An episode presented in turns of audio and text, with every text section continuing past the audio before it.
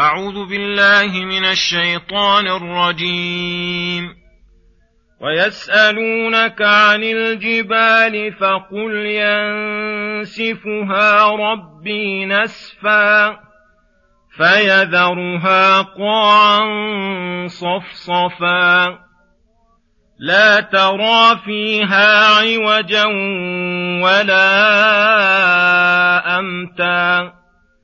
يومئذ يتبعون الداعي لا عوج له وخشعت الاصوات للرحمن فلا تسمع الا همسا يومئذ لا تنفع الشفاعه الا من اذن له الرحمن ورضي له قولا يعلم ما بين أيديهم وما خلفهم ولا يحيطون به علما. وعنت الوجوه للحي القيوم وقد خاب من حمل ظلما. ومن يعمل من الصالحات وهو مؤمن فلا يخاف ظلما ولا هضما وكذلك انزلناه قرانا عربيا وصرفنا فيه من الوعيد لعلهم يتقون يتقون أو يحدث لهم ذكرا. بسم الله الرحمن الرحيم. السلام عليكم ورحمة الله وبركاته. يخبر تعالى عن أهوال القيامة وما فيها من الزلازل والقلاقل فقال ويسألونك عن الجبال أي ماذا يصنع بها يوم ماذا يصنع بها يوم القيامة وهل تبقى بحالها أم لا؟ فقل ينسفها ربي نسفا. أي يزيلها ويقلعها من أماكنها فتكون كالعهن وكالرمل ثم يدكها فيجعلها هباء منبثا. فتضمحل وتتلاشى ويسويها بالأرض ويجعل الأرض قاعا صفصفا مستويا. لا يرى, لا يرى فيه الناظر عوجا هذا من تمام استوائها ولا أمت أي أودية وأماكن منخفضة أو مرتفعة. فتبرز الأرض وتتسع للخلائق ويمدها الله مد الأديم فيكونون في موقف واحد يسمعهم الداعي وينفذهم البصر, وينفذهم البصر. ولهذا قال يومئذ يتبعون الداعي وذلك حين يبعثون من قبورهم ويقومون منها يدعوهم الداعي إلى الحضور والاجتماع للموقف فيتبعون مهطعين إليه لا يلتفتون عنه ولا يعرجون يمنة ولا يسرة.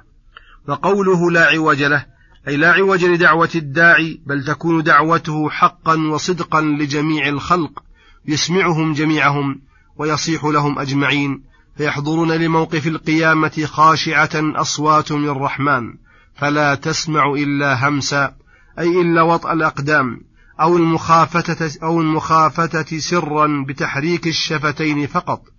يملكهم الخشوع والسكوت والإنصات انتظارا لحكم الرحمن فيهم. وتعنو وجوههم أي تذل وتخضع.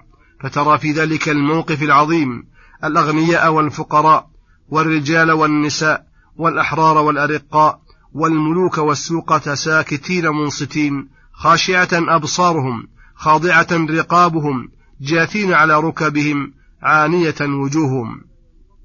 لا يدرون ماذا ينفصل كل منهم به ولا ماذا يفعل به. قد اشتغل كل بنفسه وشأنه عن أبيه وأخيه وصديقه وحبيبه لكل امرئ منهم يومئذ شأن يغنيه. يحكم فيه الحاكم العدل الديان ويجازي المحسن بإحسانه والمسيء بالحرمان. والأمل بالرب الكريم الرحمن الرحيم أن يرى الخلائق منه من الفضل والإحسان والعفو والصفح والغفران ما لا تعبر عنه الألسنة ولا تتصوره الأفكار. ويتطلع رحمته إذ ذاك جميع الخلق لما يشاهدونه يختص المؤمنون به وبرسله بالرحمة. فإن قيل من أين لكم هذا الأمل؟ وإن شئت قلت من أين لكم هذا العلم بما ذكر؟ قلنا لما نعلمه من غلبة رحمته لغضبه ومن سعة جوده الذي عم جميع البرايا ومما نشاهده في أنفسنا وفي غيرنا من النعم المتواترة في هذه الدار. وخصوصا في فضل القيامة فإن قوله وخشعت الأصوات للرحمن إلا من أذن له الرحمن مع قوله الملك يومئذ الحق للرحمن مع قوله صلى الله عليه وسلم إن لله مئة رحمة أنزل لعبادي رحمة بها يتراحمون ويتعاطفون حتى إن البهيمة ترفع حافرها عن ولدها خشية أن تطأ من الرحمة المودعة في قلبها إذا كان يوم القيامة ضم هذه الرحمة إلى تسع وتسعين رحمة فرحم بها العباد. مع قوله صلى الله عليه وسلم لله أرحم بعباده من الوالدة بولدها. فقل ما شئت عن رحمته فإنها فوق ما تقول وتصور فوق ما شئت فإنها فوق ذلك. فسبحان من رحم في عدله وعقوبته كما رحم في فضله وإحسانه ومثوبته. وتعالى من وسعت رحمته كل شيء وعم كرمه كل حي. وجل كل حي وجل من غني عن عباده رحيم بهم وهم مفتقرون إليه على الدوام في جميع أحوالهم فلا غنى لهم عنه طرفة عين. وقوله يومئذ لا تنفع الشفاعة إلا من أذن له الرحمن ورضي له قولا. أي لا يشفع أحد عنده من الخلق إلا من أذن له إلا من أذن له في الشفاعة ولا يأذن إلا لمن رضي قوله أي شفاعته. من الأنبياء والمرسلين وعباده المقربين فيمن ارتضى قوله وهو المؤمن المخلص. فإذا اختل واحد من هذه الأمور فلا سبيل لأحد إلى شفاعة من أحد. وينقسم الناس في ذلك الموقف قسمين. ظالمين بكفرهم فهؤلاء لا ينالهم إلا الخيبة والحرمان والعذاب الأليم في جهنم وسخط الديان. والقسم الثاني من آمن الإيمان المأمور به وعمل صالحا من واجب ومسنون فلا يخاف ظلما أي زيادة في سيئاته ولا هضم أي نقصا من حسناته بل تغفر ذنوبه وتطهر عيوبه وتضاعف حسناته وإن تك حسنة يضاعفها ويؤتي من لدنه أجرا عظيما.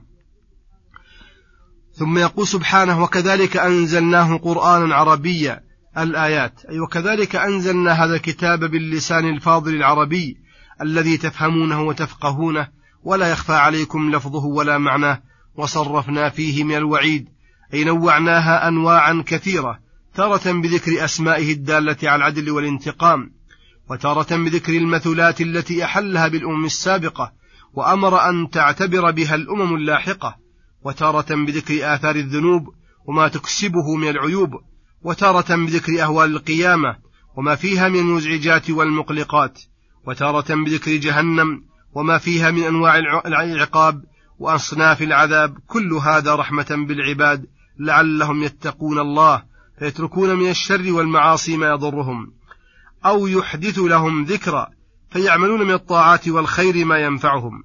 فكونه عربيا وكونه مصرفا فيه من الوعيد أكبر سبب وأعظم داع للتقوى والعمل الصالح. فلو كان غير عربي أو غير مصرف فيه لم يكن له هذا الأثر وصلى الله وسلم على نبينا محمد وعلى آله وصحبه أجمعين. وإلى الحلقة القادمة غدا إن شاء الله. والسلام عليكم ورحمة الله وبركاته.